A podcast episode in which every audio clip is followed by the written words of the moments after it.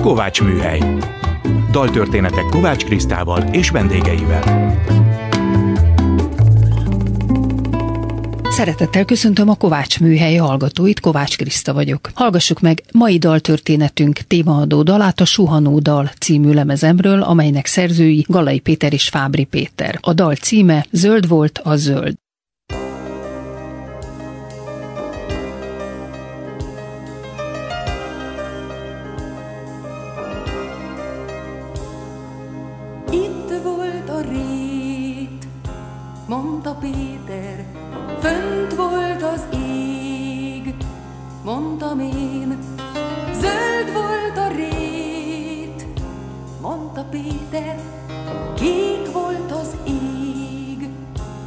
到没有。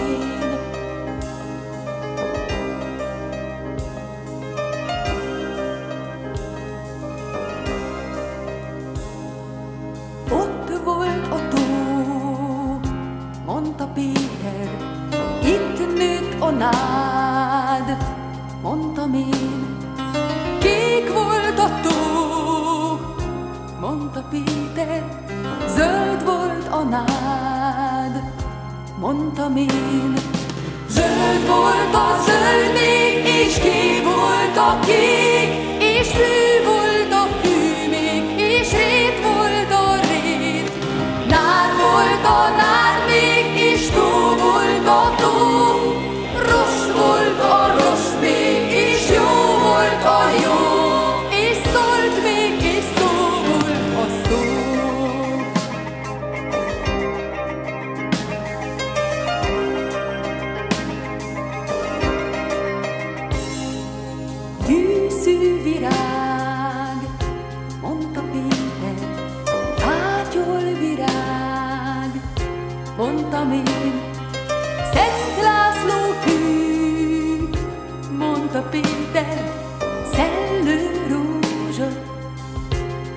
akartam én. Zöld volt a zöld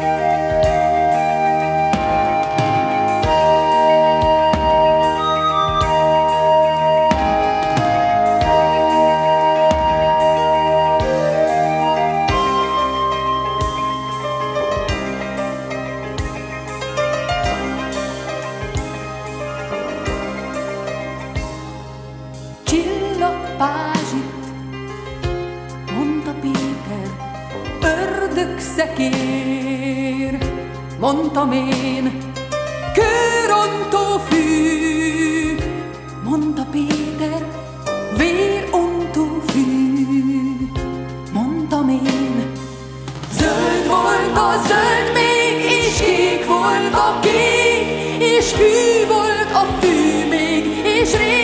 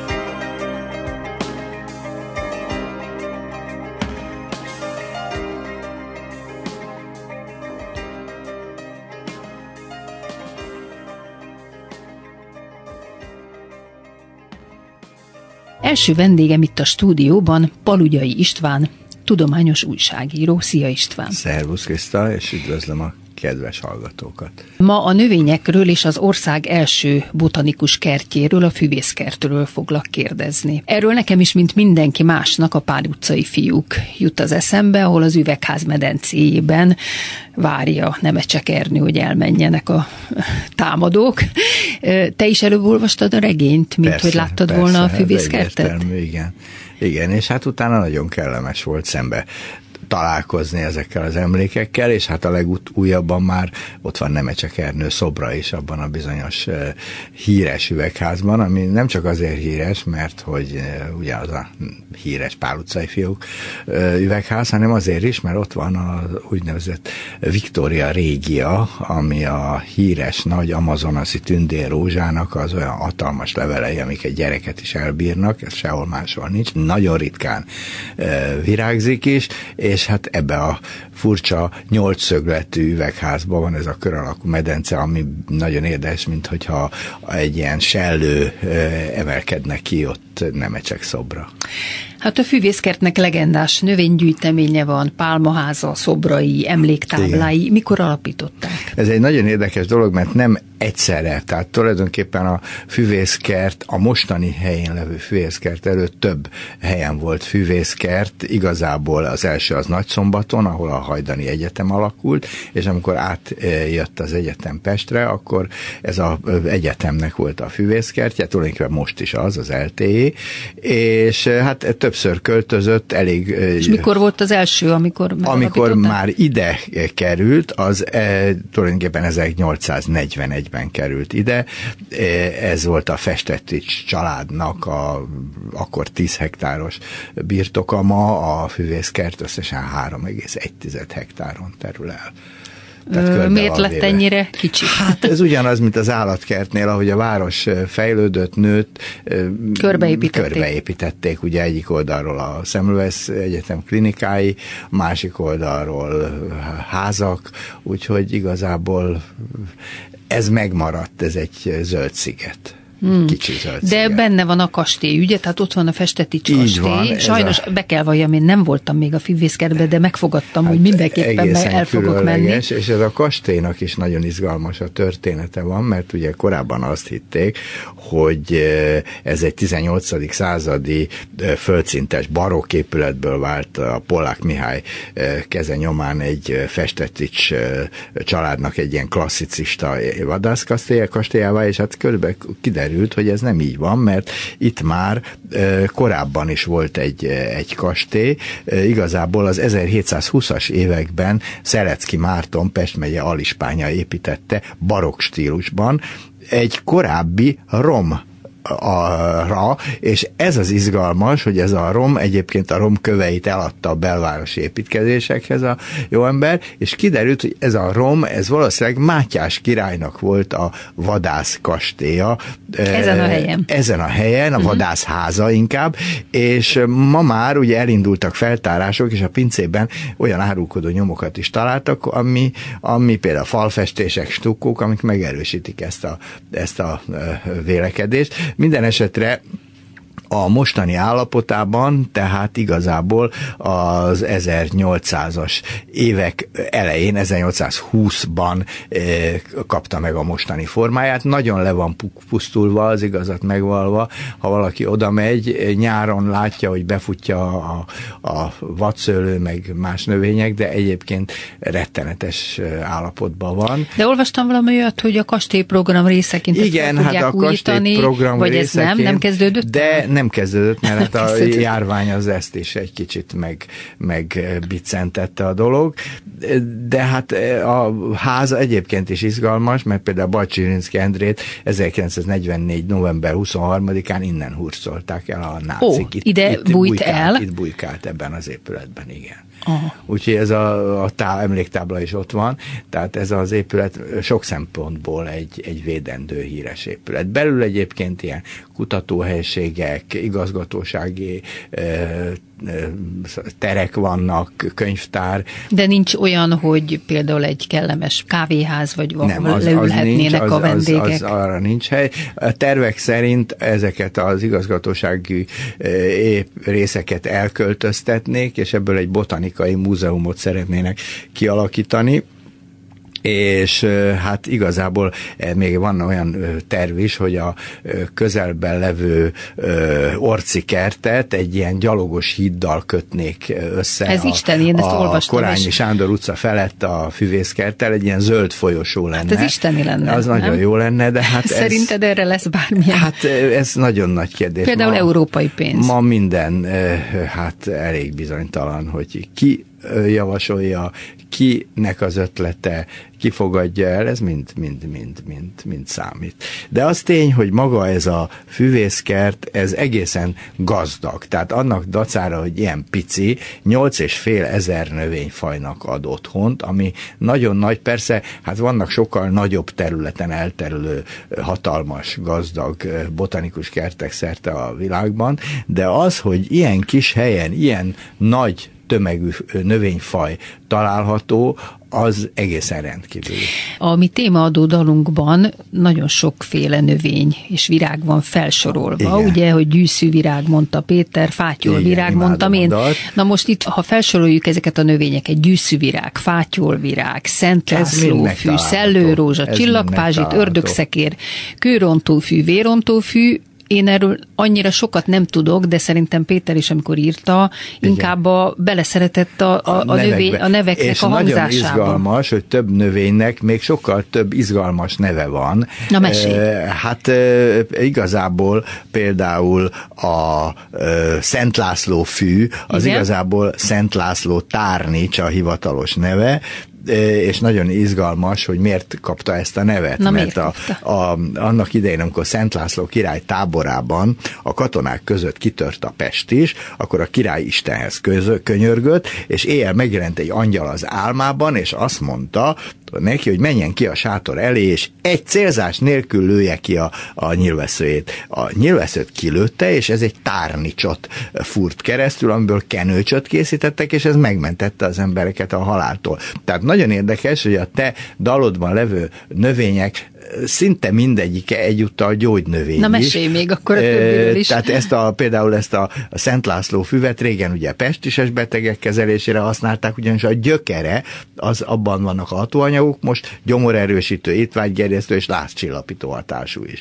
De például a mezei ördögszekér, ugye az a hivatalos neve, azt úgy is hívják, hogy szamárkóró, ördögkeringő, ördögnadrág, ördög rakoja, miért, macska Vajon miért lett örd? Az ördög az miért kerülhet? Azért, mert ez bele? egy roppant jellegzetes növény, ez biztos, hogy te is találkoztál a ez ilyen száraz, te, ez az, ami úgy, úgy, úgy, úgy gurul, gurul, mint egy igen, ilyen hatalmas igen. tüskés gomolyag, ugyanis ősszel az egész növény leszakad a tövéről, és egy ilyen széltől hajtva, mint egy ördögszekér gurul, és hát elég tüskés. Tehát, és egyébként nagyon érdekes, van a német neve, ironikus tipikusan a férfi hűség az is azt jelenti, hogy ide-oda sodródó, guruló a termése, és hát ez sug, sugalja.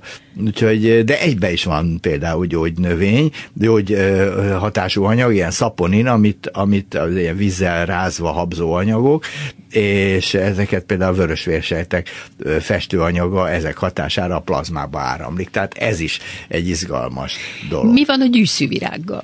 Hát a gyűszűvirág az ugye a, nagyon érdekes még egy dolog, hogy a te dalodban levő növényekből több esetben több faj él Magyarországon, és a, talán nem véletlenül a füvészkedben ezek közül a legritkább fajok találhatók. Tehát például a gyűszűvirágok közül a rozsdás gyűszűvirág található a kertben, ami csak egy helyütt él, egy déli, déli elterjedésű növény, csak a horvát határhoz közel ott van Siklós mellett Nagyharsány, ott egy csodás szoborpark is van, igen, igen. és ott a kövek között él ez a gyűszűvirág. De és ezt ilyenkor mondom, ide hozzák a kertbe, és ott elültetik? Igen, igen, igen. Aha. Na most a gyűszűvirág latin neve, az biztos sokaknak mond valamit, mert az a neve egy digitális. Tehát a digitális az egy nagyon fontos szívgyógyszer egy régi, nagyon hatásos szívgyógyszer, mert ebben olyan glikozidok vannak, amik, amik még a levele is drog lehetne. Például ennek a virág olyan ritka, hogy a legszigorúbb védelmet élvezi, tehát még ha valaki letépi, az is elzárásra hmm. ad okot. De vannak például a gyapjos dűszű virág, vagy például a kertek kertekben ültetik a piros gyűszűvirágot, azokban is megvan az a digitális nevű, nevű szívgyógyszer. Mi az a fátyolvirág? Milyen? De a fátyolvirág az e, homok ki réteken él, ugye az előző a gyűszűvirág az akár másfél méterre és megnő, csak olyan 60 centig, és ebbe is van ami itt a kertben van, az a homoki fátyolvirág, az nagyon kevés helyen él e, igazából, de van két gyakoribb a baggy, bugyos, bugyos fátyolvirág. Ezt mindenki ismeri, aki virágcsokrot vesz virágboltban. Tudnék, az a pici szeldelt fehér levelű apró pici ö, dolog, amit ilyen zöldként adnak hozzá, az ez a bugyos ö, ö, fátyolvirág, sőt, ezt száraz növényként is használják, amikor fölakasztják és kiszárítják. Ez itt a Kovács Műhely Palugyai Istvánnal beszélgetek a téma adódalunk növényeiről, és ezek előfordulásáról a füvészkertben, illetve a füvészkertről. Mit tudunk a szellőrózsáról? A szellőrózsa, ebből is több faj él Magyarországon, négy faj, e, igazából a legritkábban előforduló faj ér természetesen a e, hűvészkertben a hármas levelű szellőrózsa, ami csak Zala és Somogy megyében három falu környékén él, Belezna, Őrtilos és Zákány környékén. Ez egy egész pici 10-15 centis fehér virág, e, igazából ez nem gyógynövény, de nagyon ritka csillagpázsit, ennek olyan gyönyörű a neve. Igen, és még izgalmasabb a latin neve. Ugyanis a latin neve Synodon dactylon. A Synodon, a kinodon, a görög kinodon név az a kutyafog ha lefordítjuk. A másik, a dactylos, az pedig az új szó.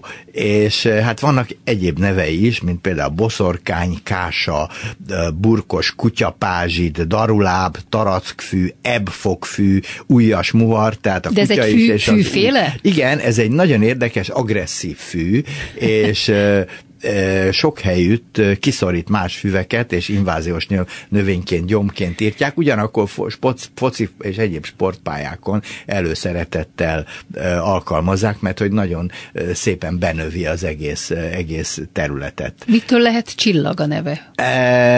Hát azért, mert a, a, a virágja ilyen formájú igazából, de ez nagyon jól tűri a taposást is, és hogyha elégne a felső része, akkor ugyanúgy ki tud nőni a, a, Tehát ez a földből. Nagyon, Tehát egy nagyon szívós Szívós, szívós fajta, növény. igen.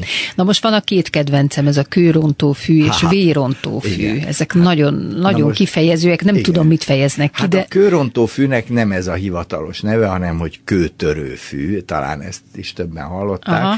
Ez a, ez a e, e, igazából e, ez fürtös kőtörőfű, amit ott lehet a fűeszkedben látni. Ez igazából hegyvidékeken él, sziklák repedéseiben él. Egy picit hasonlít, úgy, ha valaki nem nagyon ért hozzá, az, a kövirózsához. Tehát egy uh-huh. ilyen mhm. kicsit ilyen uh-huh. vastag levelű növény, és a level, levél széleken levő mirigyek messzet választanak ki, ami ugye a levelek fogain ilyen fehér pikkelyekké szárad. És ő is ilyen tőlevél rózsákat képez és azért kapta a nevét, mert a gyökerük mélyen és erősen befurakszik a sziklák közé, és lassanként kitágítja a hasadékokat, és ez elősegíti a sziklák szétrepedését és széthullását. Ettől ez is gyógynövény Igen, egyébként. Ez is gyógynövény. E, és a vérontó fű? Veseköves betegeknek ajánlják. A vérontó fű ez a vérontó pimpó hivatalosan, és ez a rózsafélékhez tartozik egyébként, és ilyen nedves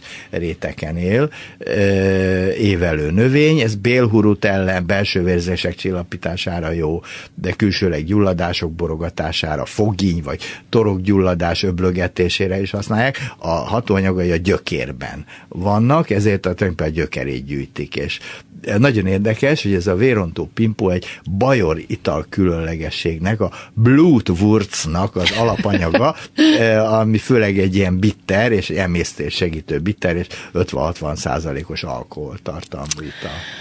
Akkor térjünk vissza szorosabban a fűvészkertre. Milyen különlegességeket emelnél ki, amelyeket feltétlenül meg Igen. kell néznünk, hiszen vannak citrusok, Persze. pálmák, kaktuszok, Persze. páfrányok. Hát a citrusokat említed, 200 féle citrusféle hmm. van a, a, a füvészkertben, ami egészen ö, különleges. Ugye ott több olyan üvegház van, ami nem trópusi, hanem ilyen mediterrán hatású, tehát maga az, hogy, hogy a lezárt üvegházban elég meleg gyűlik föl arra, hogy télen az, azok ott megmaradjanak, ne fagyjanak el. De például az üvegházak szélén, legutoljára, amikor ott voltam, ott nagyon szép télálló pálmák is, nagy pálmák is ott láthatók, vagy például a kivi egész fölfut és terem kivi gyümölcsöt, vagy például gránátalma, ami szintén egy, egy mediterrán eredetű növény, ott egy olyan egy bokor van, ami ilyen egész pici, mit tudom, dió nagyságú gránátalmakat terem, ami ugyanolyan finom egyébként. Mik azok a rovarevő növények? Hát abból is egy nagy gyűjteménye van, ugye e, azok a, e, azok a növények, a rovarevők, amelyek olyan helyen élnek, ahol a talajban nagyon kevés a nitrogén. Hmm. És hogyha kevés a nitrogén, akkor nekik ilyen kiegészítő tápanyagot kell begyűjteniük. És, és a rovarokban hát, van nitrogén? Ebben van, hát ugye a szerves anyag, uh-huh. a mhm. nitrogén a rovarokban van. Ez nem csak a híres trópusi növények között találunk rovarevő növényt, mint például a kancsóka, vagy a Vénusz létcsapója, ezek híres növények, hanem Magyarországon is élnek rovarevő növények, különösen azokba, azokon a lápokon, tőzeglápokon, ahol, ahol dél-nyugat-Dunántúlon, ahol nagyon kevés a nitrogénos, ilyen harmat fű félék. Ezek egész pici virágok, az az érdekességük, hogy van egy fejük, aminek a fejéből ilyen sok pici szál áll ki, és a szálak végén ilyen ragadós pötty van, ragadós folyadék. És hogyha rámegy egy rovar, akkor ezek a szálak összeborulnak, és nem engedik el a rovart, és az ott kiszívja. Ez ilyen emésztőnedv. Vagy például van egy sujom nevű vízinövény, uh-huh. ami a egyes tavakban található meg, és annak is vannak ilyen rovarevő képződményei, amik a vízben lévő pici rákokat elfog, elkapják. Az egyik legnagyobb látványosság a japán cseresznyefák virágzása. Ezt mikor lehet látni? Ez április tájékán, áprilisban, ez általában egy tradicionálisan egy nagy esemény. Körülbelül És olyan, olyan sok van belőle? Igen, egy, egy, majdnem egy ilyen fasorszerű. Aha, de, de ez lehet. körülbelül olyan, mint amikor nagy ritkán virágzik, ahogy mondtam, a Victoria régia. De ez a japán cseresznye, ez nem olyan cseresznye, mint amiről mi leszedjük a cseresznyét. Tehát ennek igazából csak a virág az, ami, ami fontos. De az gyönyörű. Az gyönyörű, rózsaszín. Neked melyik növény a kedvenced a füvészkertből?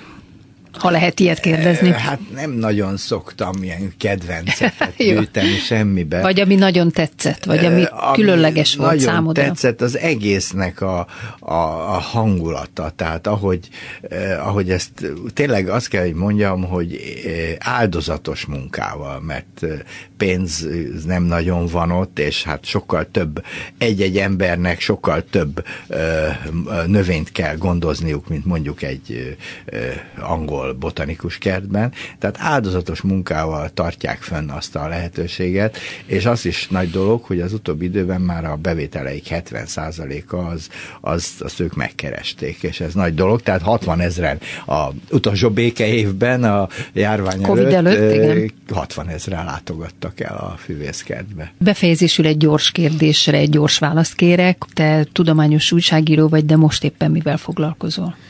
Hát ugye nyugdíj mellett van egy ismeretterjesztő portál, aminek az a neve, hogy tudás.hu. Erre írok, meg szerkeztek hétköznaponként egy-egy cikket, amiben természettudományos, társadalomtudományos és kulturális Én is ismeret, kutakodtam, ott már nagyon érdekesek. Ismeretterjesztés zajlik, tehát nem csak szigorúan műszaki és természettudományi, de nem politikai, és ebbe, ebbe dolgozom, és van egy rádió műsorom is, egy konkurens rádiónál, azt nem mondom, szintén internetes rádió, ha minden igaz, oda költözik föléje a, a klubrádió. A, itt egy két hetenként van egy tudományos csevegésem, egy volt mesterszakos diákommal, egy órát csevegünk a tudományról. Köszönöm Paludja Istvánnak, hogy eljött hozzám a Kovács műhelybe. Szia István! Örültem, hogy meghívtál, és én is köszönöm, és viszont hallásra. És most hallgassuk meg Radnóti Miklós Bájoló című versmegzenésítését a Szabó Balázs bandája előadásában.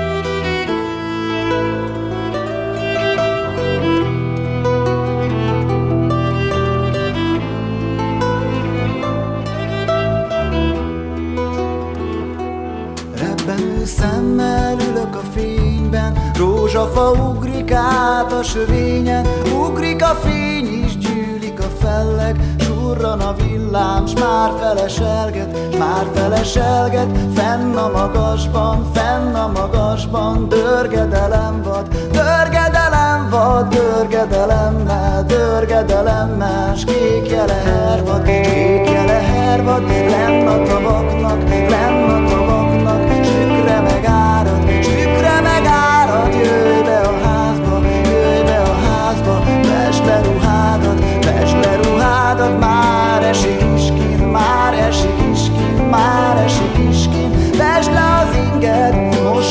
mossa az eső, mossa az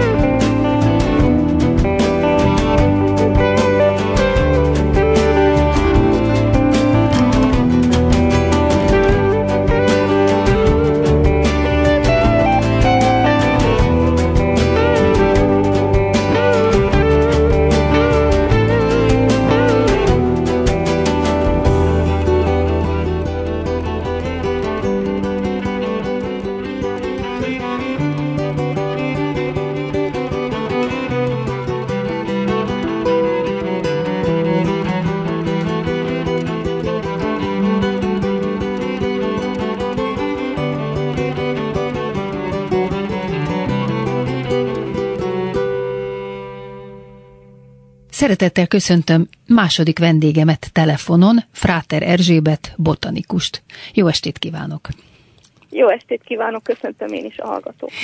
Ön az utóbbi években főleg a Biblia növényeit és ételeit tanulmányozta. Miért?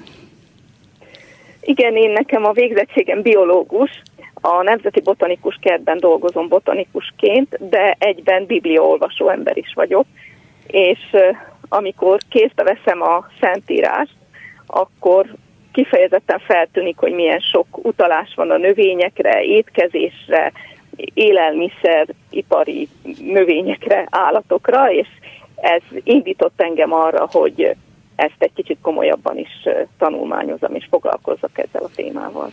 Akkor beszéljünk egy kicsit részletesebben, konkrétabban a növényekről. Kezdjük mondjuk a csipkebokorral. Erről mit kell tudnunk? Nagyon érdekes, hogy a csipkebokor jött fel elsőnek, az egyik legnevezetesebb bibliai növény. Jó lehet, csipkebokor nem fordul elő a Bibliában. Akkor ez egy ez fordítás? A, így van, igen. Károli Gáspár fordította így, ugye? Károli Gáspár fordította így. Nagyon érdekes ennek a problématikája egyébként Ugye Mózes, aki a pusztában egy égő tüskebokornál kapta meg Isten üzenetét, az eredeti Héber szövegben tüskebokor szerepel. Igen ám, de Károli Gáspár, amikor fordította a Bibliát, ő azt szerette volna, hogy a hallgatói minél jobban értsék ezt a helyzetet, uh-huh. és az akkor Kárpát-medencében legismertebb tüskésbokornak a nevét, a csipkebokrot ö, helyezte be a magyar ö, fordításba. Ugyanakkor Károli Gáspár nem ismerte az eredeti környezetet, és ő nem is volt botanikus, nem tudta azt, hogy azon a vidéken egyáltalán csitkebokor, vagyis vadrózsa nem él, illetve van egy arab rózsa, de ez egy nagyon ritka növény. Az eredeti szövegben akkor ott milyen növény szerepel? Az eredeti szövegben egy beazonosíthatatlan növény van, úgy értem, hogy botanikailag uh-huh, a faj uh-huh. szinten nem azonosítható, annyit tudunk, hogy egy tüskebokor. Márpedig ezen a félsivatagos, sivatagos vidéken, ahol ez történt, nagyon gyakoriak az ilyen tüskés növények, hiszen a növények így védekeznek az állati rágások ellen. Tehát a Szentírás nem nevezi meg pontos botanikai névvel azt, hogy ez egy milyen növény volt, csak annyit, hogy egy tüskebokor éget, és Mózes nem is azért ment oda, mert ez egy különleges volt, mint bokor, hanem az volt ebben a csoda, hogy égett, de nem égett el, nem hamvadt el, és ez ö, csalogatta oda Mózest, és aztán ott történt meg ez a beszélgetés itt az úrral. Uh-huh. Akkor maradjunk még az Ószövetségnél. A frigyláda az milyen fából készült? Ugye, amikor a frigyláda készült, akkor még a pusztában járt Mózes és a választott nép, és bizony ott nem sok olyan fa található, amiből, amiből jól faragható tárgyak vannak. Viszont van egy növénynemzetség, az akáciák, amik azért elég vastag törzset nevelnek, és jól faraghatók, tehát a Biblia meg is nevezi egyébként név szerint, hogy akáciából készítsétek el a firigyládát, de itt is vannak olyan fordítási problémák, hogy több biblia fordításban akác szerepel, de hát az nem helyes, hiszen az akácfa az egy amerikai növény, sokkal később került be Európába, tehát az akác az helytelen fordítás, a pontos fordítás az akácia, de nagyon érdekes, hogy pont itt visszatérve Károlira, Károli nem tudta, hogy ez milyen fa lehet, és meghagyta az eredeti Héber nevet, tehát a Károli fordításban sittinfa szerepel, és ez is az akácia. Hogyha így a hallgatókat szeretném szeretném nekik elmondani, hogy milyen lehet ez az akácia, akkor képzeljenek el egy Afrikáról szóró természetrajzfilmet, ahol a zsiráfok ilyen lapos lombú fák között legelésznek. Nos, ezek a ezek az érdekes, kicsit ilyen ernyő alakú fák, ezek az akáciák, nagyon sok fajuk van, és a Szentföldön is több faj ér, tehát ebből készülhetett valamikor a frigyláda. Uh-huh. Ön szerint szimbolikus jelentése is van a bibliai növényeknek, ezt hogy kell érteni? Egészen biztosan, hogy egyes növény bizonyos történethez, eseményhez kötődve kapott egyfajta szimbolikus jelentést. Uh-huh. Például gondoljunk itt az izsópra. Az izsóp az egy kis molyhos szőrű kis félcserjécske, de a Szentírásban azért lett egy nagyon fontos szerepem, mert az úr, amikor az egyiptomi szabadulás történt, akkor azt mondta, hogy a leölt páskabárány vérét izsóp ággal kenjétek fel az ajtó félfára, és akkor el fog kerülni ezeket az öldöklő angyal, és, és ez az Egyiptomból való szabadulás estéjén volt. Tehát így módon az izsóp belekerült egy ilyen történetbe, és innentől kezdve az izsóp például a megtisztulásnak lett a jelképe, tehát kapott egyfajta szimbolikus jelentést. És nagyon érdekes egyébként, hogy ez átment az új szövetségbe is. János evangélista írja azt, hogy Jézus keresztjénél izsóbra tűzött szivacsal kínáltak neki borecetet, amikor szomja, szomjuhozott már a, a halál a perceiben volt, a halál előtti percekben volt, és sokan nem értik, vagy nem értették, vagy próbálták magyarázni, hogy hogy kerülhetett ide az izsóp, hogy lehet egy izsópra szivacsot tűzni. Nos, János evangélista, aki nagyon szeretett ezekkel a szimbólumokkal egy kicsit magyarázni.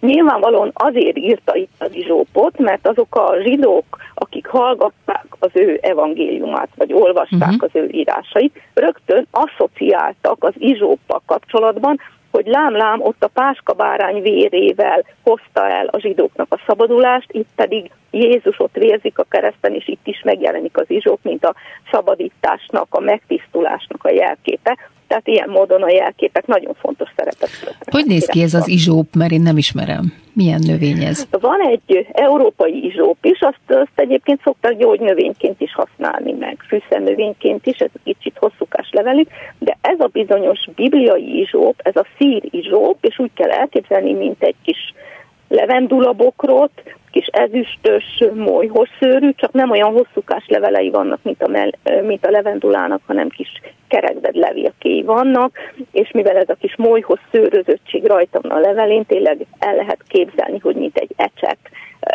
bele lehetett a vérbe mártani, és úgy lehetett megjelölni az ajtófélfakat, tehát egy kicsi szürkés fél cserjécske, uh-huh. félsivatagos száraz helyeken.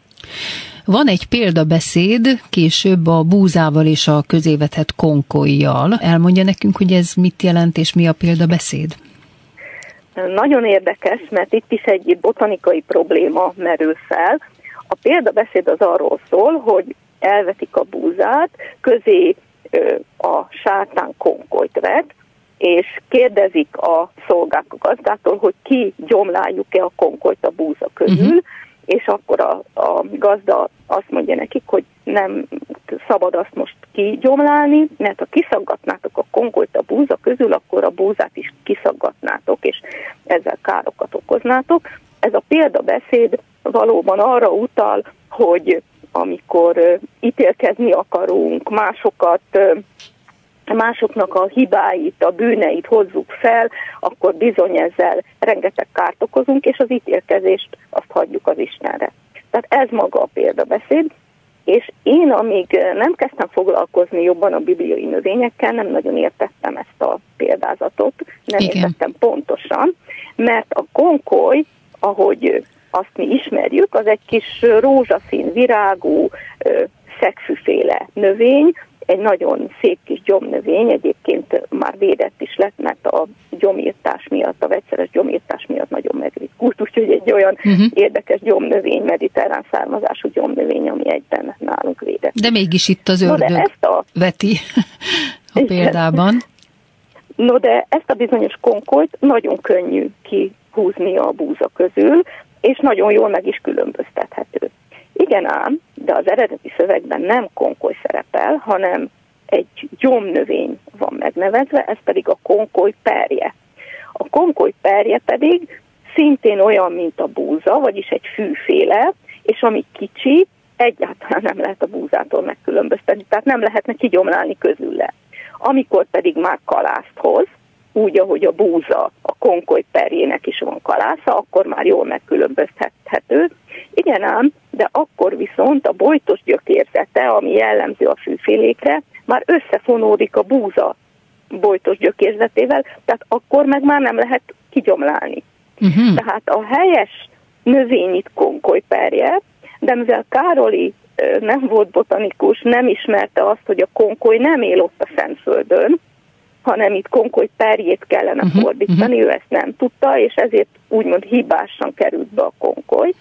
De hozzáteszem, hogy azok az emberek, akik először ezt a példázatot ott hallották, nagyon jól ismerték a környezetüket, nagyon ott éltek, mezőgazdasággal foglalkoztak, tehát hogy ők rögtön megértették, amikor ezt a példázatot hallották, hogy igen, igen, a búza közé vetett konkolyperjét nem lehet úgy kihúzni, hogy a búza is ne sérüljön, és rögtön leesett nekik a tantusz, uh-huh. hogy miről is szól ez a példázat. Ez itt a Kovács Műhely, Fráter Erzsébet botanikussal a Biblia növényeiről beszélgetünk. Miből csinálták a keresztfát? A keresztfát nem tudjuk pontosan, hogy miből csinálták.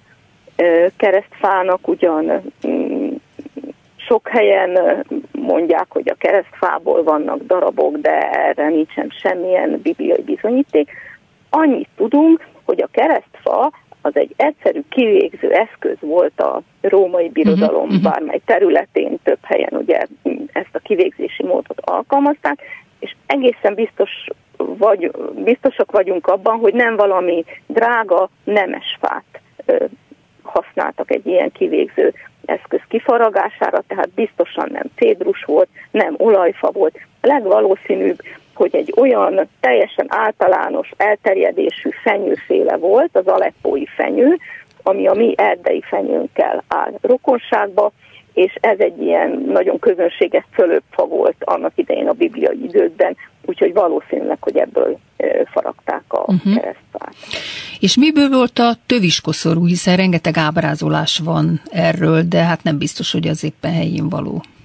Igen, sőt, nem, hogy nem biztos, hanem nagyon sokszor nem helyén való. A középkor és a reneszánsz festők ugyanis, amikor megfestették Jézus töviskoszorúval, akkor az akkor leglátványosabb tövises növénynek a, a veszélyét festették oda, ez pedig a gledicia vagy lepényfa, ami szintén egy amerikai növény, de ilyen szép, nagy, látványos tüskés növények nem éltek annak idején Jeruzsálem környékén, ugye, ahol történt a, a töviskoszorúval való gúnyjáték, amit a római katonák végeztek Krisztussal. Tehát ott inkább olyan növényt kell elképzelnünk, aminek nagyon kis apró, horgas tüskéje van, nem tudjuk pontosan, hogy mi lehetett. Több jelölt is van, Krisztus tövis, zsidó tövis, vérfű, három olyan kis cserjét mondtam, amiből nyugodtan lehetett vágni egy veszőt, ami ott Jeruzsálem városfala mentén a szikláknál nőtt, és oda lépett egy római katona, és ott le tudott vágni gyorsan egy ilyen ö, nagy, nagyon fájdalmas sebet okozó tüskés kis veszőt. De itt azért hozzá szeretném tenni, hogy nálunk a Nemzeti Botanikus Kertben Vácrátoton, ahol én dolgozom, van egy kis biblia növényei tanséta, és a tanséta egyik állomása a tüskés növényeknél van, és ezek közül a jelöltek közül kettőt is meg tudnak tekinteni a látogatók, úgyhogy ha odalépnek, akkor egy kicsit meg is foghatják ezeket a veszőket, és láthatják. Gondolom szúrnak. igen, szúrnak milyen, nagyon, milyen igen. erős orgas tüskéik vannak, igen. Mi az a mennyei manna? Hú, a mennyei manna az egy nagyon, nagyon rejtélyes dolog, ugye sokszor úgy használjuk így, így a közbeszédbe, hogy az valami nagyon fenséges uh-huh. dolog, és nagyon finom dolog, de a Bibliából tudjuk, hogy bizony az nem volt az, és, és háborogtak is többször a zsidók, hogy mannát kellett enniük, ugyanakkor meg ők is tudták nagyon jól, hogy ott a, a pusztai vándorlás során ezen a félsivatagos területen bizony nagyon könnyen éri az éjhalál az embert. A mannára több manna elméletet állítottak fel a biológusok, több küllemi tulajdonságát ismerjük a mannának, azt, hogy kicsi volt, hogy olyan daraszerű, valamilyen sárgás-fehér színe volt, hajnalba kellett szedni, lehullott a földre, és úgy gyűjtötték, és valószínűleg, hogy lisztet őröltek belőle, és abból sütöttek maguknak valamiféle mm, lepényt, vagy valami kását főzhettek. Tehát sok mindent tudunk a mannáról, de mégsem tudjuk pontosan beazonosítani. Vannak olyan elméletek, akik azt gondolják, hogy valami ö, szarvasgomba lehetett, vannak ilyen szarvasgombák, amik így félig a földbe vannak ö, süllyedve, de ö, úgy a föld felszínén is látszanak. Van olyan elmélet, ami egy sivatagi moszatra gondol, és van a harmadik, a manna cserje elmélet, az pedig azt mondja, hogy ezek a sivatagi cserjék, elsősorban tamariszkus cserjék, hogyha a pajstetű megszúrja az águkat, akkor ilyen édeskés, gyantaszerű izzadmányt választanak ki, és az lehullva a földre, ez az édeskés kis csepp felszedhető, és abból ö, lehet készíteni valamiféle ételt. Egyébként ezeket a sivatagi vándor népek, a beduinok is ismerik és használják, tehát nem ismeretlen uh-huh. ö, ö, dolgok ezek. Ugyanakkor meg a Szentírás több olyan dolgot ír, ami azért minket alázatra int. Például azt, hogy hat napon keresztül gyűjthették, ha valaki mohó volt, vagy nem bizott Istenben, hogy másnap is lesz manna, és többet gyűjtött, annak megkukatosodott. de ha a hatodik napon kétszer annyit gyűjtöttek, hogy a hetedik napon ne kelljen dolgozni ugye a nyugalom napján, ahogy az Isten rendelte, az nem kukatosodott meg. Aztán azt is tudjuk a mannáról, hogy csak addig volt, amíg szükségük volt rá. De addig volt. Uh-huh. És van még egy nagyon érdekes, maga a neve, ami annyit jelent éberül, hogy mi ez, tehát csodálkoztak, és nem csak a nép csodálkozott, hanem Mózes is csodálkozott, aki pedig nagyon jól ismerte a pusztát, hiszen előtte 40 évig ott legeltette az apósa állatait. Tehát az, hogy még ő se ismerte a mannát, aki pedig úgy ismerhette a pusztát, mint a saját tenyerét, ez azért azt mondja még nekem is, aki természettudósként is olvasom a Bibliát, hogy Isten szövege, Isten üzenete iránt alázattal kell közelítenem, és számomra a maga egy kicsit annak a jelképe, hogy, hogy vannak dolgok, aminek a tudását és az ismeretét Isten elzárja előlünk, hiszen ő az Isten, mi pedig csak emberi gondolkodását tudunk ezekhez a dolgokhoz közelíteni. Befejezésül már csak egy kérdésre maradt időnk. Ki kellhet-e több ezer éves magvakból egy növény, hiszen volt egy olyan hír, hogy egy Jézus korabeli datója pálma magvából akarnak növényt növeszteni. Lehetséges ez? És hogyan? Igen, igen, ez a növény, ez a növény meg is van, ez egy kis datója pálma, egy kibucba Tehát akkor ez, ez, ez kinőtt, igen. Igen, de erre csak bizonyos növények képesek, tehát vannak olyan növények, aminek a, a magjának a csírázó képessége nagyon uh, hosszú, de ez nem sok növénynél van, és azoknak is a magjának egy olyan speciális feltételek közé kellett kerülniük, tehát Maszada várában találták ezeket a magokat, tehát hogy ott száraz körülmények között nem érte nedvesség őket megmaradtak, és ezzel próbálkoztak, és úgy tudom, hogy siker is lett, és, és most is megtekinthető ez az atolja. De, de mondom, ez csak nagyon kevés növénynél elképzelhető, adatója pálmának pont olyan a magja, aminél ez. Tehát akkor ez több ezer évig életképes, igen, igen, ez igen, a mag. Igen, vagy legalábbis, legalábbis közel 2000 évig. Ugye Maszada ostrománál kerülhetett oda, ugye, ami az első században volt, tehát hogy akkor még abból az ott magukból valamennyi kikelt, és egy növényt tudtak nevelni. Köszönöm szépen Fráter Erzsébetnek, hogy vendégem volt itt a Kovács műhelyben, és a hallgatóinknak ajánljuk, hogy látogassanak ki Vácrátótra, és nézzék meg a botanikus kertet, hiszen ott sok érdekes tematikus sétát is vezetnek, ahogy most hallottuk. Köszönöm szépen, viszont hallásra! Viszont hallásra! És köszönöm a hallgatóink figyelmét Pályi Márk munkatársam nevében is. Az adás ismétlése ma este tízkor hallható, majd utána az archívumban is bármikor elérhető. Hallgassanak minket továbbra is az interneten. Vasárnap ötkor egy újabb daltörténettel jelentkezik a Kovács műhely, benne Kovács Krisztával és vendégeivel. A daltörténet most a kánonról szól majd, amihez az ihletet a Vederes Csaba Fábri Péter által írt dal adja címe Kánon. Első vendégemmel Körtvési Katalin karnaggyal, művészpedagógussal, művésztanárral a kánon keletkezéséről, a kóruséneklésről és a Kodály módszerről fogok beszélgetni, majd Tóth Árpáddal, aki a Csíkszerda kórus karnagya megalapítója és életben tartója, az improvizációs kóruséneklésről, valamint a kóruséneklés és az éneklés öröméről fogok beszélgetni. Hallgassanak minket egy hét múlva is. Kovács műhely, vasárnaponként 5-kor. Ismétlés este 10-kor, majd az archívumban is bármikor. Viszont hallásra. És most következik a dal Kánon. Egy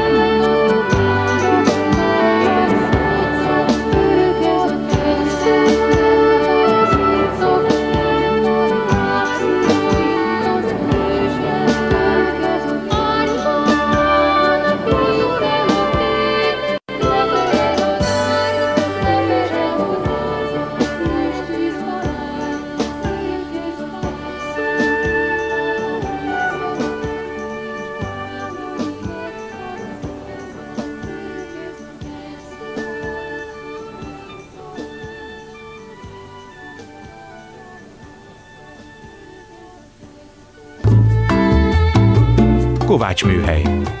Kovács Kriszta műsorát hallották.